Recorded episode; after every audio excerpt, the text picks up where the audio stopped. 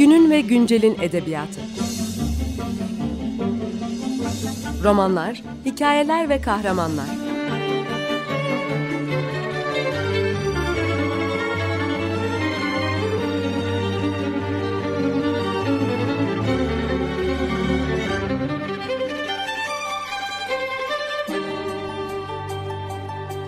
Hazırlayan ve sunan Seval Şahin.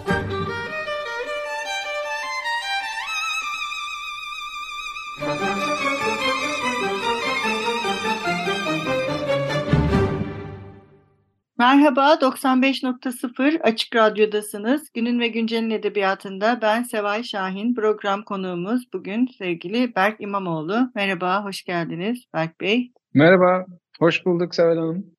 Berk Bey, e, Seslenen Kitab'ın kurucusu ve e, bugün de Storytel'in ülke müdürü e, olarak görev yapmakta.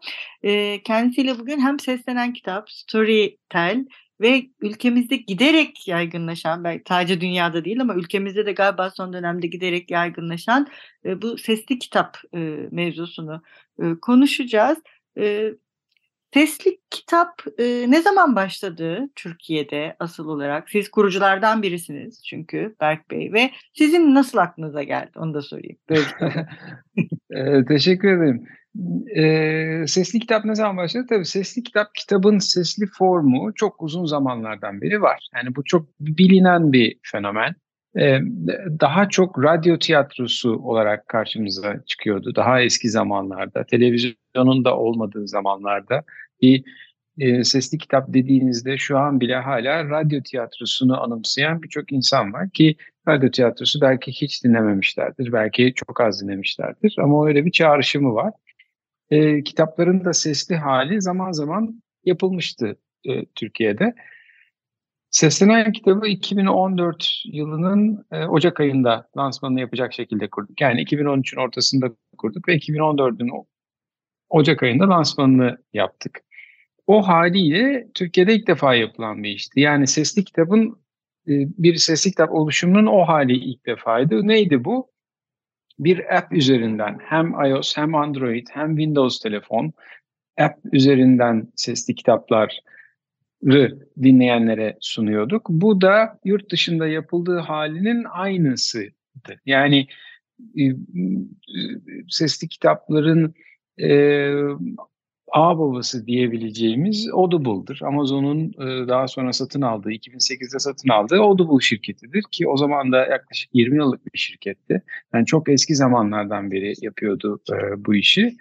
E, onların yaptığıyla hemen hemen aynı teknolojide kullanıcının anladığı şekliyle aynı şekilde yapabilme şansımız olmuştu. Seslenen kitap gibi bir startup'ın.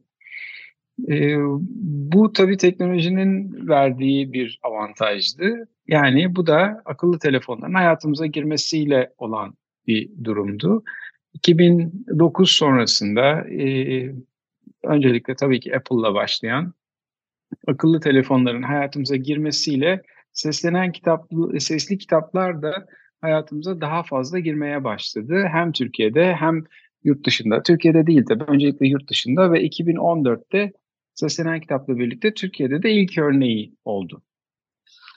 Evet, neredeyse 10 yıllık bir geçmişi var 2023 diye düşündüğümüzde değil mi? 9 yıl oldu. Evet. Evet. Peki e, bu süreç yayın evleriyle nasıl e, e, paylaşılıyor? Yani bir sesli kitap haline getirilmesi, bir eserin e, mesela yeni sözleşmeler oluyor mu? Telif sözleşmeleri. E, bunu seslendirecek seslendirecek kişiler nasıl seçiliyor? E, metinler nasıl seçiliyor? O süreç e, yani uzun süren bir süreç mi?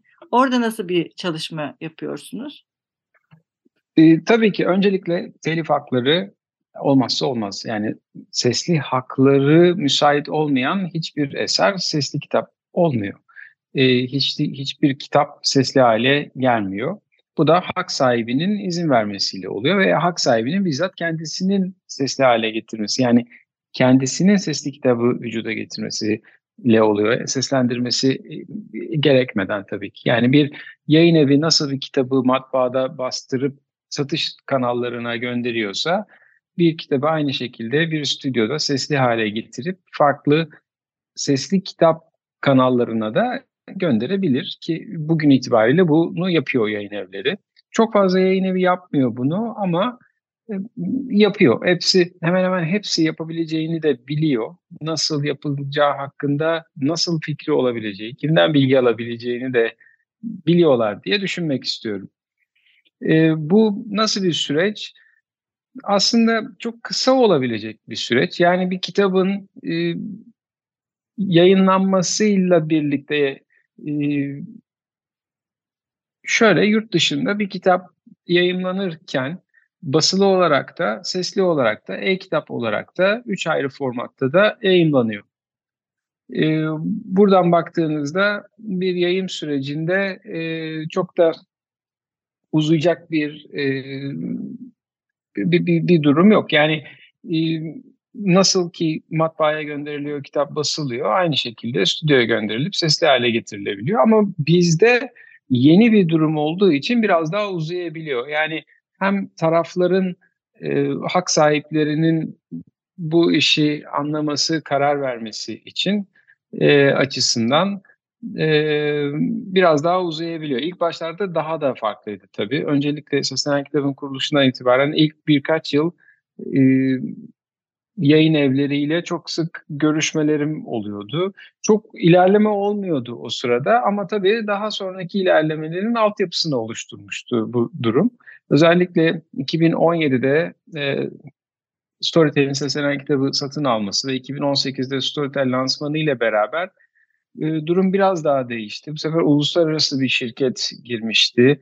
E, tip sözleşmeler, anlaşmalar yayın evlerinin uluslararası yayın evleriyle veya uluslararası ajanslarla, hak sahipleriyle yaptıklarına belki biraz daha yakındı. E, finansal güç olarak e, alınan haklarda avanslar, ön ödemeler teklif edilebiliyordu bu sefer ve e, bu tabii işleri biraz daha kolaylaştırdı. Aynı zamanda e, üretim kapasitesi de artmıştı e, belli bir finansal kaynakla birlikte.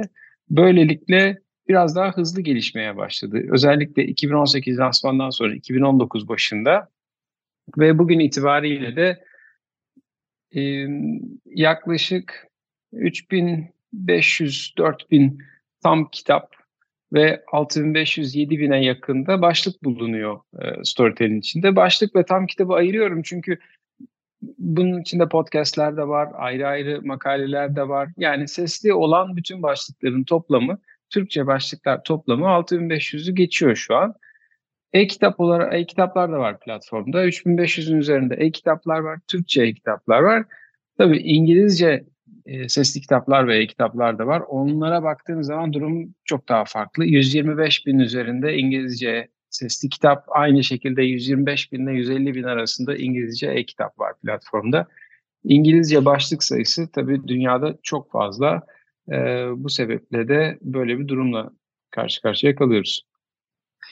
Peki bu ıı, anlaşma ıı, kısmına tekrar dönmek istiyorum. Çünkü bir orada dediğiniz gibi basılı kitap var. iki seslendirilen metin var. Bir de bu metni seslendiren var yani bu telif bayağı bir dağılıyor hak sahipliği sanki değil mi? Sesli kitap yani ses olduğunda, sesli kitaba dönüştüğünde bir eser. Yoksa yani o e, mesela şeydir ya hani telif hak basılı kitapta yazar her baskı her bir basımda şey alır, telif alır. Şimdi sesli evet. e, kitapta sana böyle bir şey imkansız herhalde değil mi? Her dinlendiğinde şeklinde bir şey. Yo imkanlı. Aynen böyle oluyor. Hak sahipleri dinleme başına bir telif kazanıyorlar. Yani bizde e, basılı kitaplarda tabii Türkiye'de bandrol var. İşte kitaplar basılıyor ve her bir basımda e, bir telif çıkıyor ve ödeniyor veya anlaşmaya bağlı basımda olabilir veya e, daha sonra olabilir. Yani nasıl bir anlaşma varsa ama sesli kitaplarda daha doğrusu bütün dijital işlerde raporlamalar tüketim üzerine yapılıyor. Belli bir tüketime göre bir e, telif çıkıyor. Tabii burada hak sahibiyle olan bir telif bu. Yani eserin sahibiyle olan telif. Üretim aşamasında e, bir telif değil, farklı şekillerde çalışılıyor. Yani bir filmin dublajında da veya bir reklamın e, seslendirilmesinde de uygulanan kuralların aynısı uygulanıyor. Yani seslendirme ile ilgili yapılan diğer işlerde nasıl bir uygulama varsa sesli kitap üretiminde de benzer hatta aynı uygulamalar var diyebiliriz. Hmm, evet bu önemli. Ben de öğrenmiş oluyorum böylece. Bu gerçekten benim de çok merak ettiğim bir şeydi. Berk Bey bir ara verelim. Ee, ne çalalım bugün? Ne istersiniz dinleyicilerimiz için? Ee, ben sıkılmadan her seferinde dinleyebileceğim bir e, parça söyleyebilirim. The Strokes'tan You Only Live Once. Peki. Merhaba, 95.0 Açık Radyo'dasınız. Günün ve Güncel'in edebiyatında ben Seval Şahin, program konuğumuz Berk İmamoğlu ile birlikte sesli kitabı ve Storytel'i konuşmaya devam ediyoruz. Programımızın ilk kısmında e, sesli kitabın ve e, kuruluşun, sesli kitabı, seslenen kitabın ve Storytel'in e, kuruluşundan ve e, sesli kitabın Türkiye'deki e, başlangıcı, kurumsal başlangıcı ve yaygınlaşmasından ve sesli kitabın e, telif haklarından ve hak sahiplerinin e, aralarındaki e, dağıtımdan biraz e, bahsetmiş olduk. Peki Berk Bey bu e, sesli kitap benim şimdi üniversitede öğrencilerim de var. E, orada Hı-hı. hoca olduğum için çok dinliyor öğrencilerimiz de. Ayrıca etrafımda da ben bayağı bir insandan mesela şeyi duyuyorum. Arabada uzun vakit geçirenler işte ya da böyle Hı-hı. bayağı bir sesli kitap e, dinlemenin çok yaygınlaştığını, bundan mesela iki yıl öncesine oranla çok daha yaygınlaştığını e, görüyorum. E, sizce de öyle mi? Yani bu giderek e, yaygınlaş, daha büyük yani hızlı bir yaygınlaşma sanki.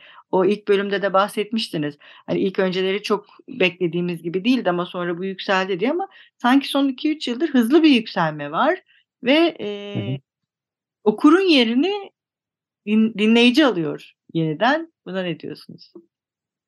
Ee, evet hızlı bir yükselme var. Hızlı olduğu tabii bu göreceli ama şuradan bir referansımız var. Storytel Türkiye tüm Storytel ülkeleri arasında en hızlı büyüyen ülke.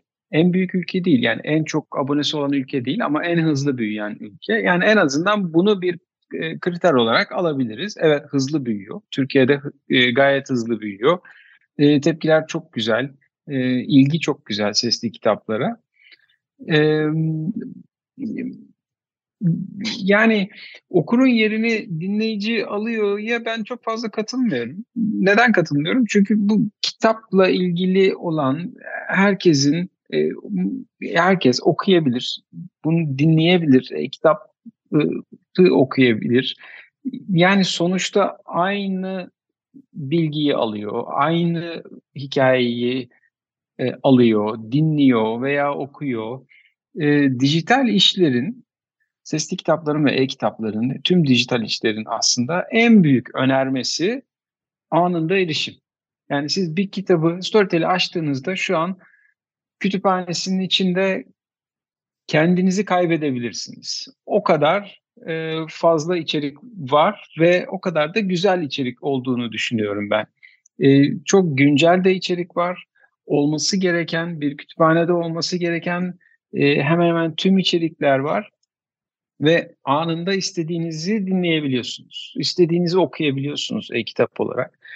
E, bu tabii çok kuvvetli bir önerme. Ve e, ikinci kuvvetli önerme de sistemin kendi önermesi. Yani tek tek satın alma değil de abonelik yöntemiyle her şeye erişebilme, bütün içeriklere erişebilme. Şimdi ikisi birleştiğinde e, gerçekten ortaya e, çok kuvvetli bir sistem çıkıyor. Yani e, bir kitabın fiyatından daha az tabii ki bu göreceli kitabına göre değişir ama gerçekten hani şu an ortalama bir kitabın etiket fiyatından daha düşük bir fiyata bütün kitaplara erişebiliyorsunuz. Anında erişebiliyorsunuz. İstediğinizi istediğiniz kadar dinleyebiliyorsunuz. Bırakıp başkasına geçebiliyorsunuz veya okuyabiliyorsunuz. Bırakıp başkasına geçebiliyorsunuz. Yani Bunlar çok büyük önermeler. Bir üçüncüsü de tabii üstüne e, bu e-kitapta değil ama sesli kitapta gelen bir önerme başka bir şey yaparken dinleyebiliyorsunuz. Bu da en önemlisi tabii ki bu başka bir şey dediğim yani ders çalışırken dinlemiyorsunuz. Belki çok kritik bir şey yaparken dinlemiyorsunuz ama yolculukta dinleyebiliyorsunuz. İşte trafikte dinleyebiliyorsunuz, sporda dinleyebiliyorsunuz. Veya evden çıkarken kulaklığınızı taktığınız an kitapla bir anda bağlantı kuruyorsunuz. O kitabı dinlemeye başlıyorsunuz ve o sırada da tabii kitaba ayırabileceğiniz, aslında düşünmediğiniz ne kadar fazla zamanınız olduğunu da anlıyorsunuz ve eğer istediğiniz içeriği de buluyorsanız bunun artık ötesi yok yani. Burada e, şöyle tartışmalar oluyor. İşte okumak mı, dinlemek mi? Dinlemekle okumak birbirine yerini tutar mı?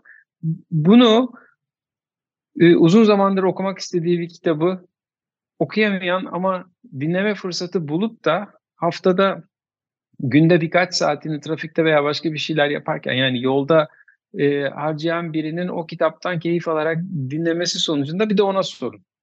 E, o dinleyicinin, o kullanıcının hiç öyle bir tereddütü yok. Hani okumak mı dinlemek mi falan diye. Orayı da konu konuşmuyor bile. Başka bir dahaki kitabını seçmeye çalışıyor o sırada o. Bir de ben de şeyi düşündüm siz konuşurken şimdi mesela işte bir edebi yani bir eserin farklı varyasyonları yapılabiliyor. İşte sinema olduğunda başka bir şey oluyor, tiyatro olduğunda başka bir şey oluyor. Ne bileyim radyo tiyatrosu olduğunda da başka bir şey oluyor. Yani o zaman Tabii. farklı bir sanat dalları. Hani bilmiyorum e, gelecekte e, kitaplar yazılırken acaba bunların sesli versiyonlarını ayrıca yazmayı düşünür mü yazarlar? Yani böyle bir şey de oluşabilir mi? Geleceğe yönelik yani o da şimdi siz konuşurken aklıma geldi. O nasıl olabilir? Öyle bir şey. Ya hali hazırda da hali hazırda da o biraz var aslında. O da şuradan geliyor. Sesli kitap platformlarının Storytel'in de var. Kendi orijinal içerikleri. Yani e, dijital platformlar içerikler e, sadece bir platformda olmayıp birçok platformda olduğu için bir farklılık yaratmak için kendi orijinal içeriklerini üretiyorlar. Bu, bu, bu içerikleri üretirken de bir sesli kitap üreteceksiniz. E, dinleyenin e, talebine, dinleyenin nasıl dinlediğine, nasıl tükettiğine o içeriği ve sesli kitabın dinamiklerine göre bir üretim gerçekleşiyor orada gerçekten. Basılı kitaptan biraz daha farklılaşabiliyor. Ama bu farklılık çok büyük bir farklılık değil. Yani neden bahsediyoruz? Görmediğiniz zaman yani o e, kitaba bakarak değil, e, dinleyerek o bilgiyi aldığınızda nasıl kolaylaştırırsa veya o dinleme keyfini nasıl arttırabilirse o içerik ona yönelik şeyler oluyor. Bunun çok ufak tefek e, şeyleri var. Özelliği yani önemli. Yani ufak tefek dediğime bakmayın gayet önemli e, kriterleri var. İşte buradaki karakter sayısı, akışı, işte bilinç akışından çok daha veya e, flashbacklerden çok daha akıcı bir anlatım ve hatırlatıcı bir anlatım olabilir. Anlatımı dinlemeye e, daha uygun hale getirmek çok olağan bir durum yani sesli kitapları yaparken. Ama ne kadar şart derseniz aslında bu tamam bu bir yerde duruyor ama bu yeni içerik için geçerli. Aslında sesli kitapların tabii ki en büyük önermesi hali hazırda mevcut olan kitapların sesli hale gelmesi. Yani bunun önüne geçme. Yani sadece sesli kitap platformu için bir kitap kitaplar yazılacak ve e, o kitaplar orada dinlenecek diye bir şeyi ben düşünmüyorum, kabul etmiyorum da öyle bir şey. Yani o sadece sesli kitap portföyü içinde bir janra olabilir. E, hatta küçük bir janra olabilir diye düşünüyorum. E, peki çocuk kitapları, e, sesli kitapta bunlar da e, mevcut mu? Çocuk ve gençlik kitapları, onlara olan ilgi nasıl biliyor musunuz? Yetişkin. E, tabii. Yani biz bütün içeriği özellikle işte tüketim trendlerini çok iyi takip ediyoruz. Ee, çocuk kitapları epey ilgi görüyor. Burada bir, tabii biraz farklılaşma var. Yani bir yetişkin kitabı dediğimiz zaman diyelim ki işte 20, 25, 35, 55, 25-55 arası e, veya 60 veya 25 yaş üstü yetişkinlerin okuyacağı, dinleyeceği kitaplar kendileri işte satın almayı yapacaklar veya üyeliği, yap, aboneliği yapacaklar. Kitabı kendileri seçecekler. Çocuk kitaplarında tabii durum böyle değil. E, yetişkin ebeveynlerle birlikte bir tecrübe söz konusu. Ebeveynler e, eğer dinletirse çocuğuna yanında onu dinletecekler. Onun için uygulamayı kullanma tecrübesi de biraz farklılaşıyor. Burada e, bunu niye anlatıyorum? Şunun için geliyorum. Yani bir yetişkinin deneyimiyle bir çocuğun deneyimi arasında benzerlik var. Yine orada bir yetişkin var ama e, genç gençlerin deneyimi biraz daha farklılaşmaya başlıyor bu sefer. Hani yaşlar e, daha büyüdükçe e, şöyle bir gerçek var tabii. Yani bir e, bir gencin, çocuğun hatta ergenin elinde bir telefon varsa o telefonla sesli kitap dinlemesini beklemek veya bir iPad'den sadece sesli kitap dinlemesini beklemek e, biraz garip geliyor bana. Biraz enteresan. Tabii bu e, belki de o cihazla e, yapabileceği en verimli e, en verimli aktivitelerden biri. Ama tabii onu da düşünmek lazım. Yani bir e, yetişkine çok daha fazla hitap ediyor. O bir gerçek. E, çocuklara biraz daha hitap ediyor tabii ki yetişkinler sayesinde. Ama aradaki kuşakla ilgili e, o, orası belki en zayıf halka diyebiliriz. Benim bu benim yorumum tabii. Yok ben de tam o ara kuşaktaki bir e, çocuğa sahip bir veli olarak katılıyorum. yani bu gerçekten bütün yapabilecekleri şeyler içindeki en verimli şey. Bu biraz dönem yaşadıklarıyla da ilgili sanırım o kuşağın. Son olarak Tabii. şunu sormak istiyorum e, Berk Bey. E, kurgu eserler dışında, kurgu dışı eserler de seslendiriliyor mu? E, onlara rağbet e, nasıl? Orada çok net bir konu var. E, dijitalin dışında yani basılı kitaplarda ne popülerse, ne bulunabiliyorsa, ne e, beğeniliyorsa sesli kitapta da o türler, o kitaplar e, talep ediliyor.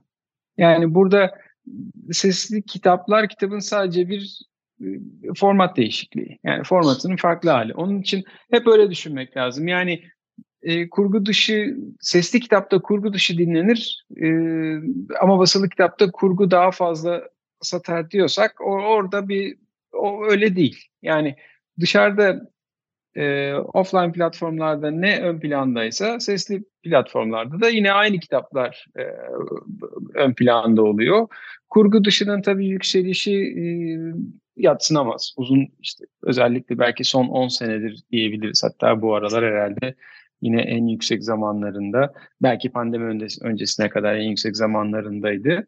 Sesli kitaplarda da e, kurgu dışı aslında kurgu dışıyla kurgu kitaplarının biraz farkı var. O fark da şuradan kaynaklanıyor. E, kurgu dışında bir bilgi var, o bilgiyi alıyorsunuz. Kurguda da bir hikayeyi dinliyorsunuz. Hikayeyi dinlerken seslendirme çok daha kritik bir durumda. Yani çok daha yoruma açık, çok daha e, o performansı kritize etme daha açık. Ama kurgu dışında öyle değil. Kurgu dışında daha çok bilgiye odaklanıyor insanlar. Onun için kurgu dışı kitaplarda e, özellikle yurt dışında, Türkiye'de değil ama özellikle yurt dışında yazarın kendin, kendisinin de kitapları seslendirdiği çok sık görülür. Çünkü e, orada kimse e, onu dinlerken hani çok büyük bir performans beklemez. Sadece o bilgiyi almak ister. Yazarın kendisinin olması da bir avantaj bile olabilir çoğu zaman. Evet, eee, Berk Bey, eee, bu çok, ııı, verimli ve çok bilgilendirici bir söyleşi oldu. Çok teşekkür ederiz.